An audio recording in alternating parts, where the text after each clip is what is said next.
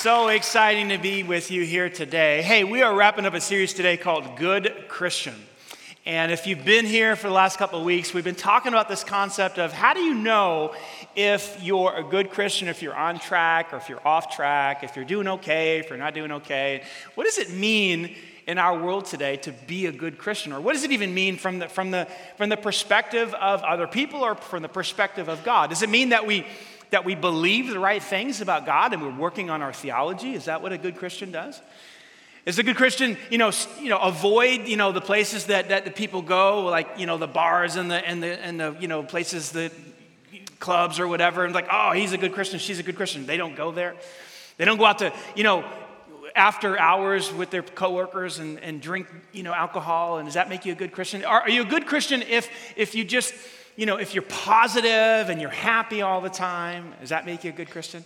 Like, what does it really mean? Like, you, are you wearing Christian t-shirts? Maybe you have a Christian bumper sticker in the back, you know, and people in the back of you can see that you're, you know, the, maybe the Jesus fish. Oh, it's a good Christian, the, the Jesus fish. Some of you are like, what's a Jesus fish? I don't really, I do know, but anyway. Like, what does it mean? And so we've been talking about that. And the first week we talked about how good Christians are trying, uh, they're having a shift in what they want. There's a shift in their desires. They're wanting different things, things that, things that will last forever.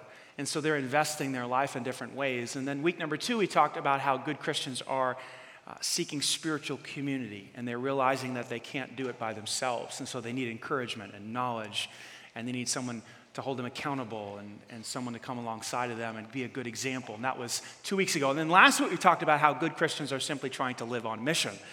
They're not, it's not just about them. They, they see themselves as ambassadors, right? As Christ's representative to help other people, friends, family members, co-workers, neighbors, try to find Christ and step into a relationship. And we said if you don't live on mission as a Christ follower, eventually you'll become a spiritual consumer of sermons and music, and you will bounce from church to church and church to church like you bounce from restaurant to restaurant to restaurant because you're just simply a consumer. And so that was last week, and hopefully I got under, under your skin a little bit. That was my intention. Uh, but here we are today, week number four. We're going to close this out. Has this been a fun series? Yeah? Enjoyable? Hopefully it's been encouraging and challenging at the same time. I just want you to have a barometer. I want you to have sort of like a scale you can look at to say, okay, am I doing good? Am I doing bad? So today I want to talk about another idea. It's going to be hard, it's going to be difficult. Uh, but I, I, want to talk about it because it's heavy on my heart. Years ago, say maybe 10 years ago or so, there was some research done by the Barna Group. George Barna owns an organization uh, that does all kinds of research across the United States in terms of for, for people of faith and Christianity. And uh, a book came out of it called Unchristian, and it's basically these five you know, key concepts that, that Christians struggle with. And one of those concepts is being hypocritical. And the reason why unbelievers, according to the research, believe that Christians are hypocritical is because their lifestyle is really no different from the lifestyles of non Christians. In fact, this is the, a quote from the book in the chapter on hypocrisy. Most of the lifestyle, acti- lifestyle activities of Christians were statistically equivalent to those of non Christians, meaning that Christians were just as likely, and within a 30 day pe- pe- within a 30 day period, any 30 day period, Christians were just as likely to visit a pornographic website. They were just as likely to take something that didn't belong to them, which is what's that called? Stealing. They were just as likely to consult a medium or a psychic. They were just as likely to get into a physical altercation or verbal dispute. They were just as likely to drink enough alcohol to be legally drunk. They were just as likely as non Christians to uh, abuse illegal drugs or prescription pills. They were, and they were just as likely to say something that wasn't true, which is called a lie. okay, so, so all of the stats, the, the, the, the data out there show that the lifestyle of people who say they're Christians is statistically equivalent to those who say, I'm not a Christian. So naturally, people who are not Christians look at the Christians who are claiming that, you know, they've got the truth and they have a better way to live and that they're, they're you know, different. You know, it leads to hypocrisy. Clearly, Christians struggle to live like Jesus. Do you agree, according to the data? Yes or no? Yeah? So I want to talk about that today because I believe good Christians, good Christians in your notes, they're changing. Good Christians are not perfect. They've got a long way to go. But there is a noticeable difference in their life. They're moving away from the person they were before they met Jesus towards becoming a person who's just like Jesus. They're changing. Years ago, I read um, Mere Christianity. Many of you know I, I, like this book. I really like this book. Actually, it actually started as a collection of talks that C.S. Lewis did on the radio in the 1940s. And his audience was not Christians, his audience were skeptics and agnostics and people who were struggling with their faith. And this is the time when Nazi Germany was, you know, going on and the Holocaust and all that stuff. And, and in the book, he made a statement that shaped my understanding as a, as a young Christian and really is the reason why I'm still a pastor today and giving my life to the ministry.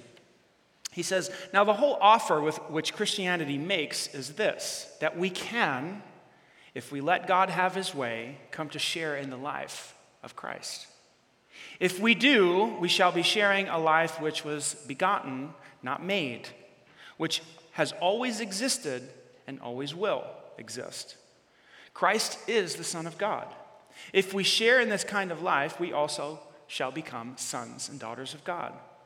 We shall love the Father as Jesus loves him, and the Holy Spirit will arise in us. He came into this world, that is Jesus, and became a man in order to spread to other men the kind of life that he has by what I would call a good infection. And then he closes the paragraph this way Every Christian is to become a little Christ. The whole purpose of becoming a Christian is simply nothing else. Powerful idea. Shape the way I think about why Jesus came into this world. Like, what's the reason? What's the purpose? The purpose is for me and for you and anyone who says that Jesus is their Savior to become a little Jesus by, by the good infection, His life spreading into my life. The Bible word for this is called to transform. It's the Greek word metamorpho. We get our English word metamorphosis from this Greek word. It, the best physical illustration that we could come up with, or I can come up with, was, is the change between a caterpillar into a butterfly. Okay, there's this metamorphosis going on, right? And so, literally, the Bible teaches that we ought to be transforming from who we were before we met Jesus into this brand new creature in the same way a caterpillar transforms into a butterfly. In the Bible, Paul says this in a letter that he wrote to a group of Christians in Ephesus in the book of Ephesians, chapter 4. He says, I want you to throw off your old sinful nature and your former way of life. Okay, that old caterpillar thing that you, you were before you met me, I want you to take it off like a filthy, filthy clothes, filthy rags, and throw them away because it's corrupt by lust and deception. Instead, uh, here's what I want you to do let the Spirit renew your thoughts and your attitudes. Put on this new nature, created to be, say it with me, like God, truly righteous and holy. There's the butterfly, there's the transformation. I want you to throw away this old shell, this old former way of thinking and doing things. And I want you to put on a brand new set of clothes true, true righteousness and holiness.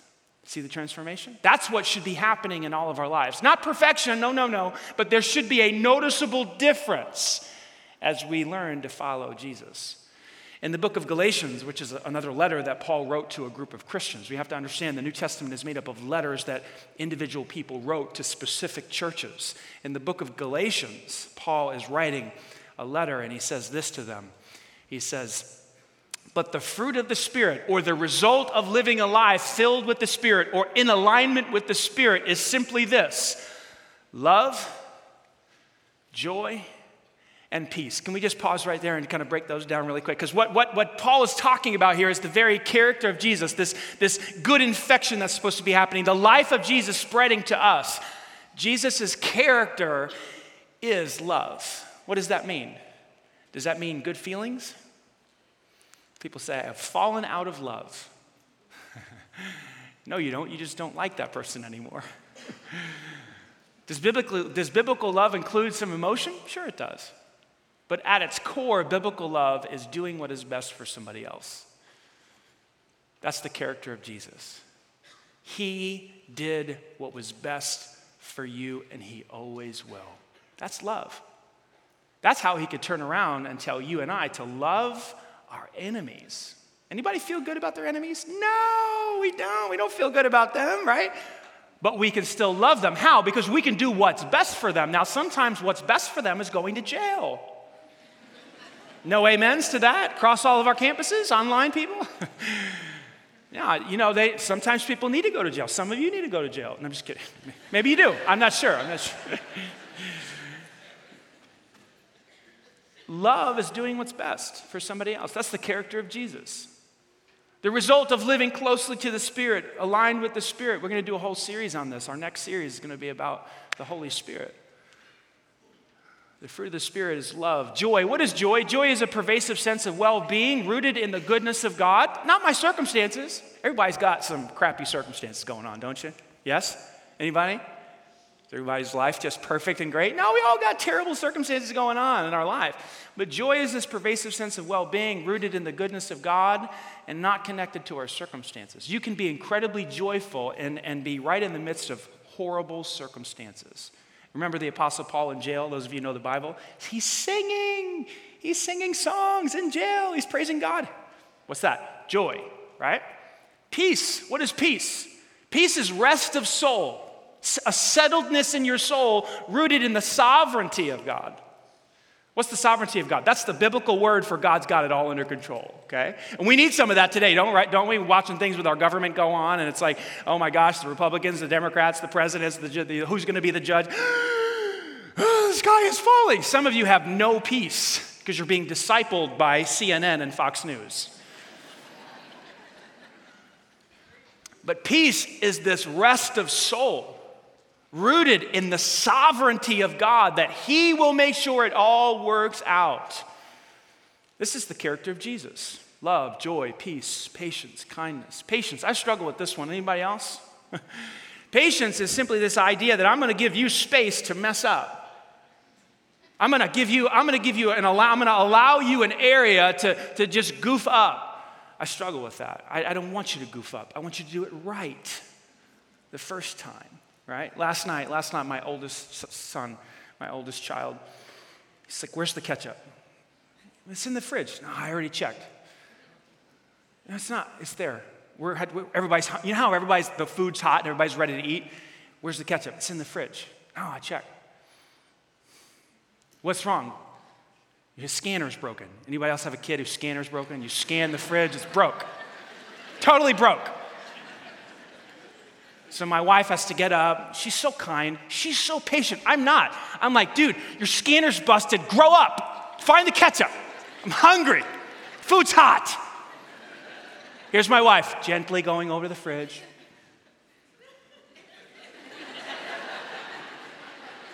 She puts it on the table, and I look at my son like this. Jesus, help, how? How will he ever be able to leave the home? How? Here's why. Now, I love my son and he's awesome and he's great. He's going to be okay. But the problem is me. The problem is me. I have no patience. See how that works? The character of Jesus. No one's perfect. We're all moving in a direction, but we're changing. Kindness, goodness, faithfulness, gentleness, self control. How about that one? Hello. Now, why aren't we seeing more of this transformation take place? I believe it's because we have the wrong approach. I believe we've been taking the wrong approach towards transformation. I believe we've been taking the outside in approach. And the outside in approach is very simple. What does the Bible say? Let me go try to do it. Ten Commandments? What are the Ten Commandments? Don't lie, don't cheat, don't steal, don't commit adultery, don't have any other gods before me, obey your father and mother, blah, blah, blah, blah, blah, blah, blah. Okay, let me muster my willpower and go try to obey those things. And then you have the New Testament, a bunch of things in the New Testament. What should you do? What shouldn't you do? Okay, good Christians obey the Bible, so let me go try to muster up my willpower to go try to obey what the Bible says, and that is the outside in approach. That is an attempt to obey the law. And the problem with the external approach or the outside in approach is that it doesn't work because it doesn't touch the source of the problem. And the source, the source of the problem is my heart. And the source of the problem is your heart. Let's look at what Jesus said in Mark chapter 7. For from, say it with me, within. From within a man, from within a woman. Out of a person, say it with me, heart, their soul, their will, their mind, their emotions. Come evil thoughts, sexual immorality, theft, murder, adultery, greed, wickedness, deceit, lustful desires, envy, slander. Oh, there's more. Pride, foolishness. All these vile things, this is Jesus, master teacher talking here. All these vile things come from where? The government? Your parents? Your teachers? Your coaches? The classroom? where do they come from? There's a group of people in our country today that don't want to admit that the evil comes from the human heart. It's always the system's fault. It's the parents' fault, the politician's fault, the president's fault. No, no, no. Jesus said, look, the issues with the world, and the reason why people fly planes into buildings and kill thousands of people, and the reasons why people do what they do is because of the human heart. It's desperately wicked, is what Jesus would teach. These things come from within, and they are what defile you. And the outward appearance or the outward or the external approach simply doesn't touch the root of the problem. See, lasting change, if you're taking notes with me, lasting change happens when the heart is changed. We have to have an approach that touches the source of where we are. Jesus taught one time, he said, Unless your righteousness, listen to what he said in Matthew chapter 5. For I tell you, unless your goodness or your righteousness surpasses or exceeds that of the scribes and the Pharisees, who were the religious leaders of the day, we'll get back to them in a second you will never enter the kingdom of heaven. Now, what does that mean? He's not talking about the place in the sky with the clouds and streets of gold and no tears. He's not talking about heaven. He's talking about life with God right now. The kingdom of heaven has come near, is what Jesus would teach. And what that simply means is that you can now live a different way. You can live with peace and joy. You can live with a sense of security and hope and purpose and meaning before you die, not just after.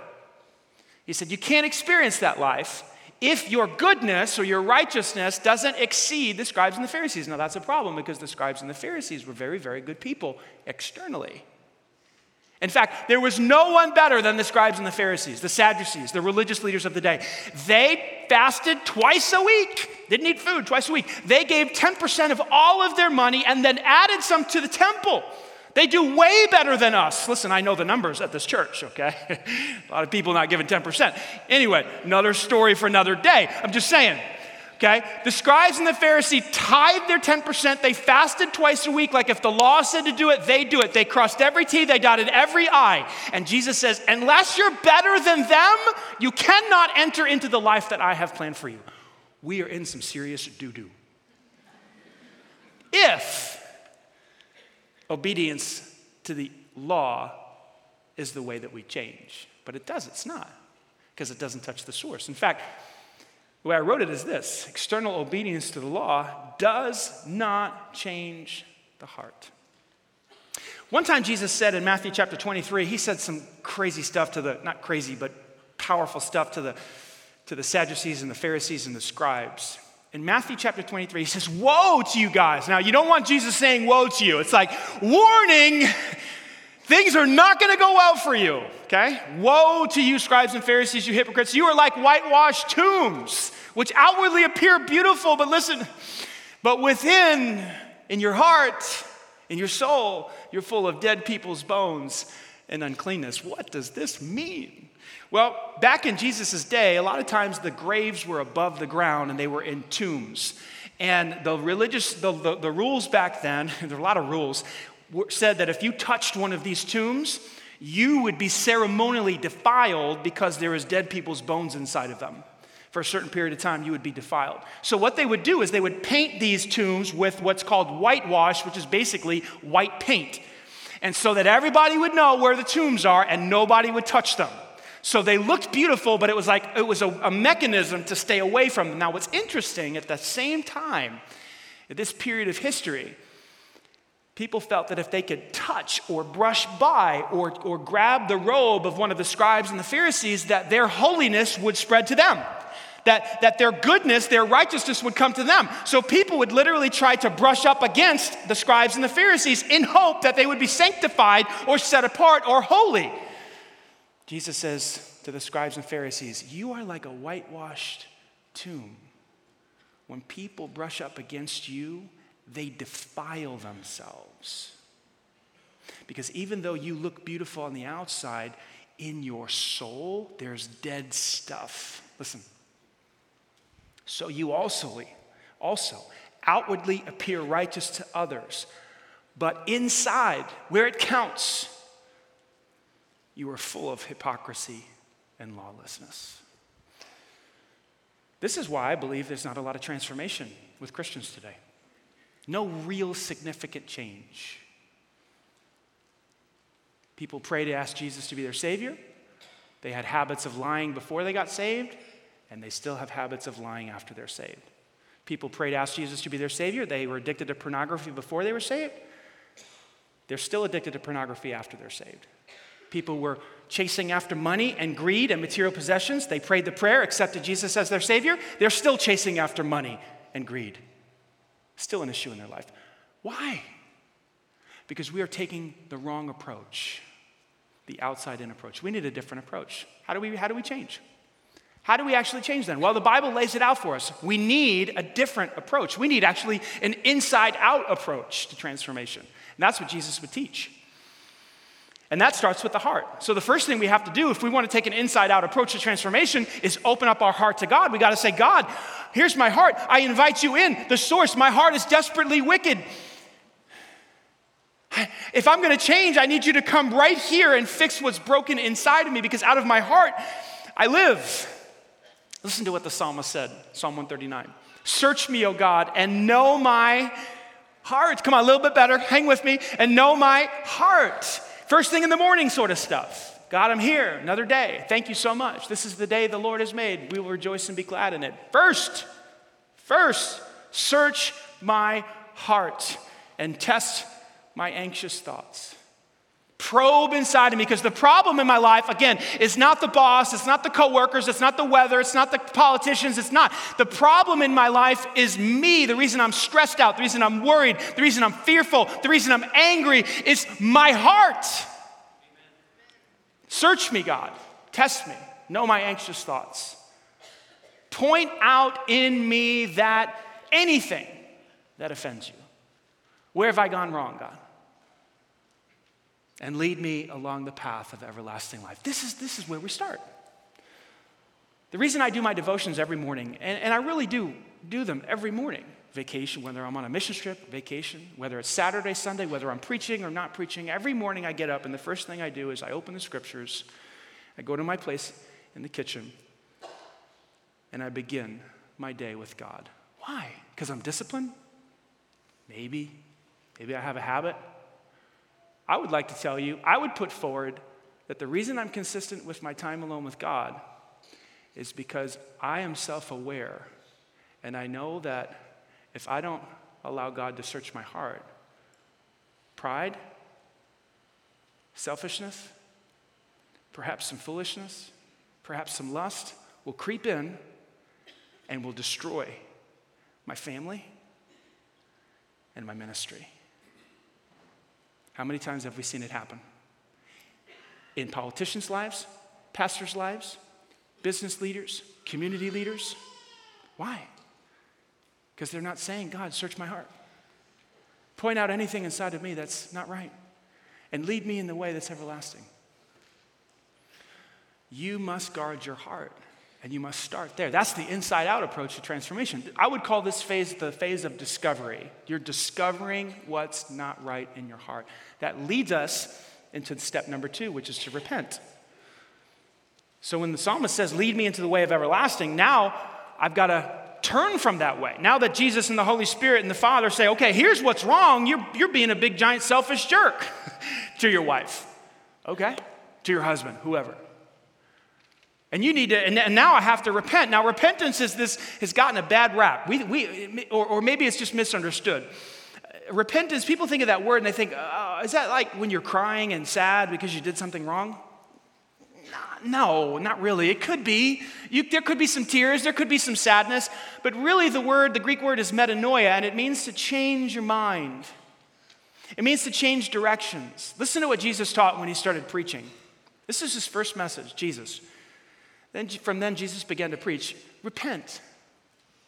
Turn. Change the way you think about your sins. Now, what does that mean? Particular sins? Eh, yeah, maybe. But more of the way you're doing life. Remember what Paul said throw off your former way of life your old sinful nature.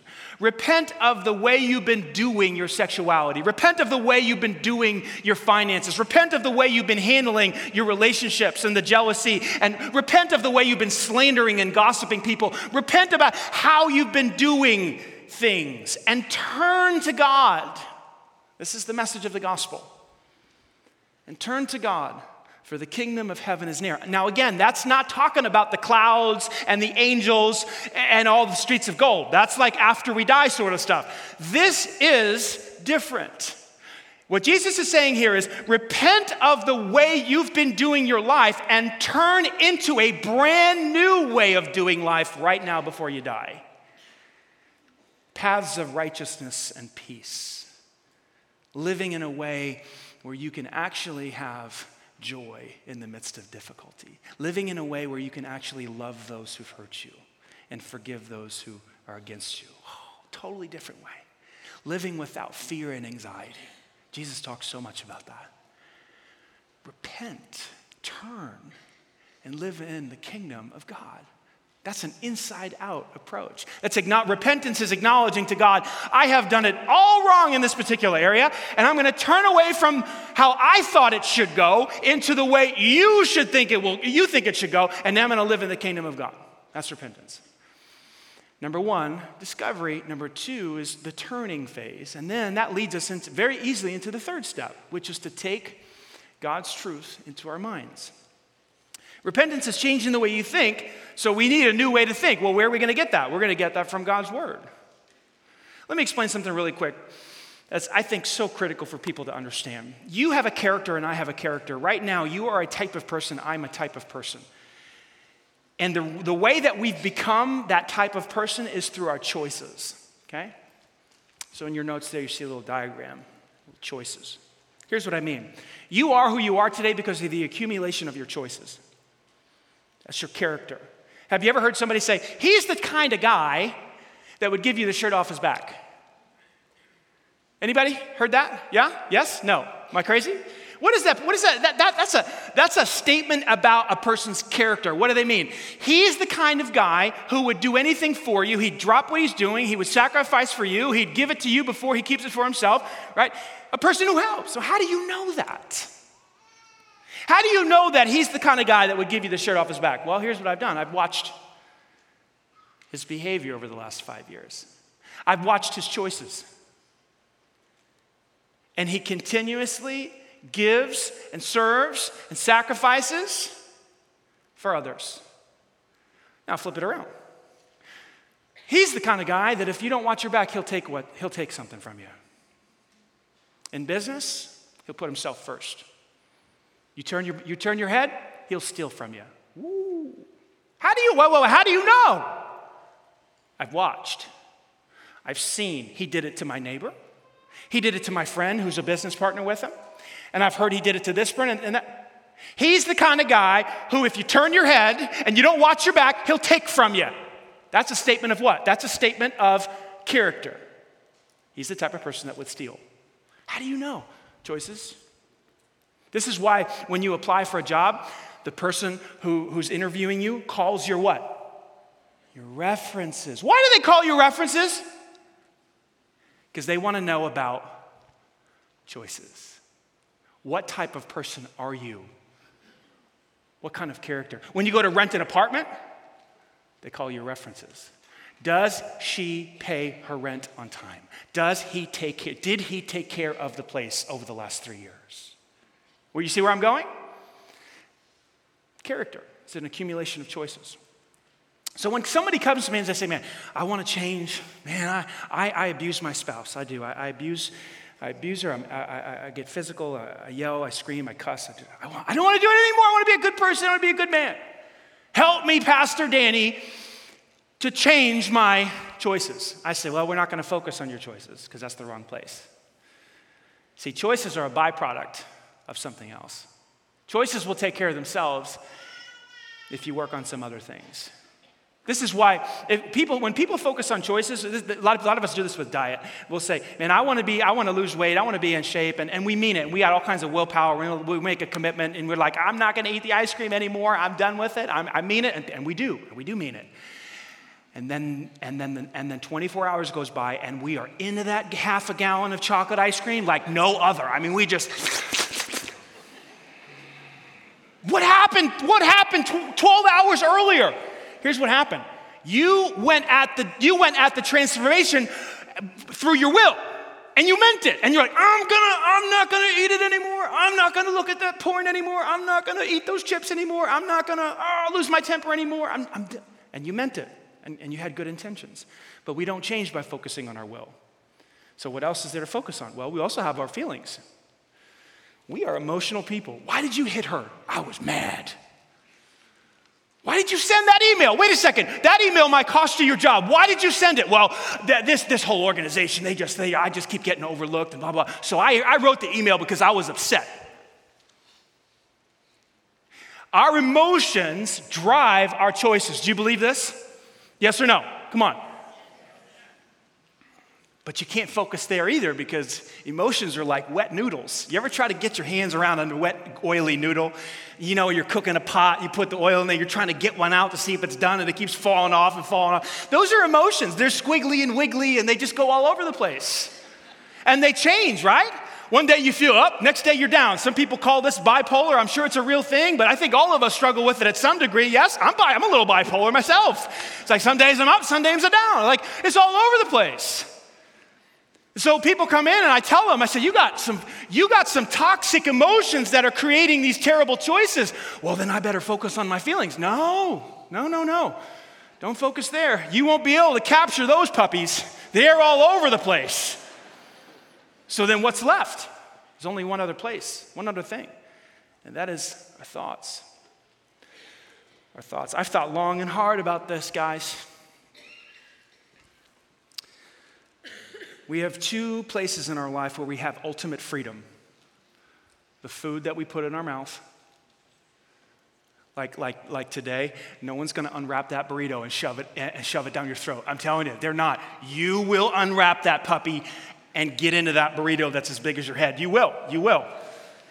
Or whatever you eat, it's your choice. Freedom of will when we have when it comes to food.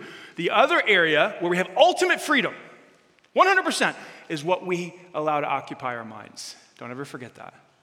No one can make you think anything. Not me, not your spouse, no one. Now, people can try, and they can try to manipulate you and get you to think certain ways, but you ultimately have the choice of what to allow in your mind. Even the devil, even our enemy, the devil, all he can do is put a thought there.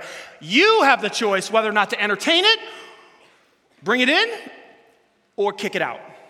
You have ultimate freedom when it comes to your mind. Why is it so important? Because our mind and our thoughts and what we think about life and how we understand things that happen to us and understand things that happen to the world, in the world, those thoughts create and generate feelings. And you really can't have a feeling without a thought triggering the feeling. Let me give you an example. Why, why are you angry today? Some of you are angry. Why are you angry? There's a reason you're angry. And it's, maybe it's political. Maybe it's all this stuff you've been watching, you know, the CNN and Fox and all this stuff. And the reason you're angry is because you, that person said this and that person did this and nobody's listening. And what's that? That's a thought. And that thought, he shouldn't have and she shouldn't have and whatever, has created this emotion. And the emotion will drive a choice. Last week I was listening to a podcast and I'll give you a great example of how this works. This guy named Ed, he's got this show called, uh, it's just a podcast. Anyway, he, his dad died when he was 57 or something like that of a massive heart attack.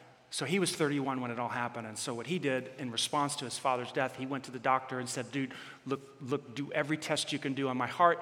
My dad just passed away at a young age. I want to know if I have his problem. So the doctor did, and it came back, the test came back, and he said, Man, you've got the heart of like a 65 year old, or, you know, what's, you know, what's, what's going on? And so they started talking, and the doctor said this to Ed. Powerful, powerful moment. He said, Ed, do you have a daughter? He said, Yeah. How old is she? Four.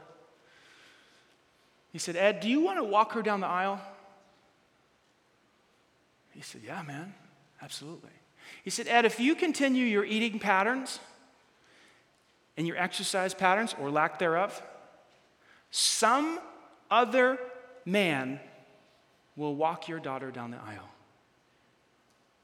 And some other man will be living with your wife in the house that you built her. And in that moment, he was 31 at the time, he became an exercise fanatic and a, and a nutrition freak. And so you, if you look him up, his name's Ed Mylett. He's like jacked. He's like ripped. He's like 50 now. That was like 20, 19 years ago. He's just this crazy, you know, fitness guy. What happened? The doctor gave him a thought an image of him walking down. He even says when, when he's tempted to, to eat poor foods or whatever it is, fried foods, he'll say, Walk your daughter down the aisle.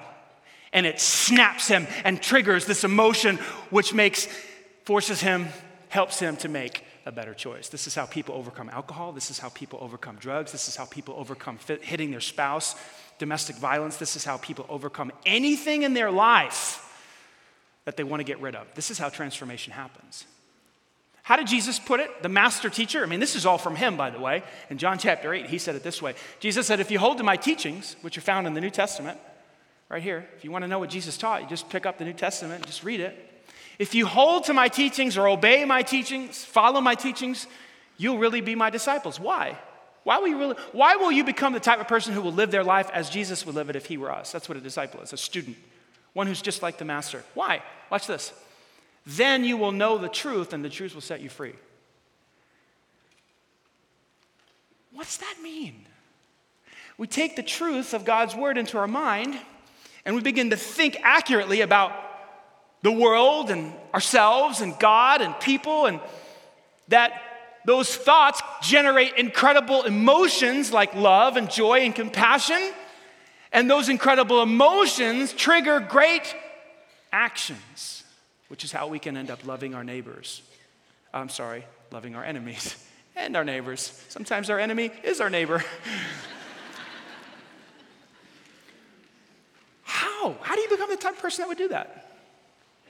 You take God's truth into your mind and it sets you free. It sets you free from fear. Some of you are wrapped up in fear. You would love to get rid of it. You just you have to go through the process of change that I just showed you. Some of you are wrapped up in anger, so angry. Some of you are wrapped up in lust. It's gotten to the point of addiction, can't go a day without it. For some of you, it's a substance just dominating your life. How do you change? You take the truth of God's word into your mind, into your heart, and it triggers proper emotions, which lead to great actions or better actions, and you're set free. Here's my question Where do you need to change today? I'm trying to help you be a good Christian. Where do you need to change? The statistics show that there is no real difference between people who say they're Christians and non Christians. I don't, want be, I don't want that to be me. I want there to be a noticeable difference in my life. How about you? I want to be the person that, I want to be that little Christ that C.S. Lewis talked about. I want love and joy and peace and patience and kindness and gentleness and self control to be naturally flowing out of my life. Where do you need to change? Now, here's, here's where this is at. If I'm the quarterback, I handed the ball off to you, you got to take it and run with it. You got to take what you heard and run down the field with it. If you don't, you won't change. By the way, how does obedience fit into all this? Jesus said, If you love me, you'll obey me. He's, he wasn't down on obedience to the law. Here's how it fits. If I go through the change process that I just talked about, this inside out approach, right? search my heart, repentance, take God's truth into my mind and heart, set free, I actually become the type of person who will naturally obey what Jesus said. I don't have to grid myself. I don't have to gird myself. I don't have to get my willpower together. I just, I am the type of person who simply doesn't lie. I'm the type of person that simply doesn't cheat on their spouse. Well, how? You're obeying the script. Jesus said, don't cheat on your spouse. Jesus, you know, the Bible says don't steal. And now I'm naturally the type of person who wouldn't do that. How? Are you really trying hard? No, I'm not trying hard. I just, I think differently. I feel differently. And so I take actions. I'm the, I'm, I'm the type of person that, and you're the type of person that naturally wouldn't do those things. So obedience to the law becomes a byproduct of becoming the right type of person. Does that make sense?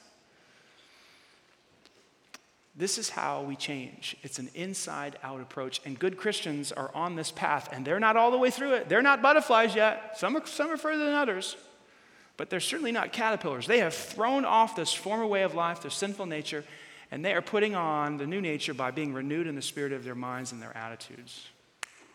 Now, let me wrap up by saying this all of this is possible only because of Jesus. Like your transformation you changing into that butterfly is only possible because Christ gave his life on the cross. The problem was sin. It really was. And sin is, yeah, in particular, sins, lying, cheating, stealing, whatever, but it's, it's more of a way of doing life. That's the problem. When, when Adam and Eve chose to disobey God, they said, God, I'm going to do things my way. Yeah, sure, of course, they ate the fruit. Okay, there was a specific sin they did, but it was more or less a mindset that said, I don't need you.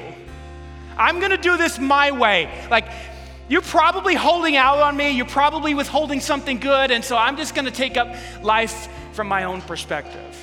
And that sort of mindset or mentality separates us from God. Jesus came into this world and died on a cross to remove all that, to pay the penalty for our sin, our way of life, our way of doing things. And he says, if you want to turn away from that, you can. If you want to live in the kingdom of God, you can. How? Because I, I removed the barrier, I removed sin from the picture. How? By dying on the cross for you and rising again. Paid the penalty. Would you receive that today? I'm going to say a simple prayer. It's a prayer of faith. Step into this moment right now and trust Christ. Turn from doing things your way into the kingdom of God in this very moment. And I promise you, you will become a child of God. Will you pray with me? If you feel that, take these words Jesus, I repent. I turn into your kingdom to live with you. Jesus, I trust that what you did on the cross was enough to forgive me to cleanse me, to remove all the sin and the guilt and the shame. I turn from that way of life towards you. Teach me to put on the new nature created to be just like you, truly righteous and holy. Teach me to have a character of love and joy and peace and patience and kindness and goodness, and faithfulness. I trust you with my life. I literally put my life in your hands to live in your kingdom. Thank you for your grace. It's in Christ's name I pray. Amen. Can we give God glory today, guys? Come on, nice and high. Amen. We give God glory. He's doing a work here. If you prayed to receive Christ, we want to put a new believer's Bible in your hands on the way out. All of our campuses, if you're watching online, we want to give you one as well. If you trusted Christ, check that box that says I trusted him and put your address in there. We'll send one to you in the mail. Hey guys, one more time, can we give God glory for what he's doing? Amen.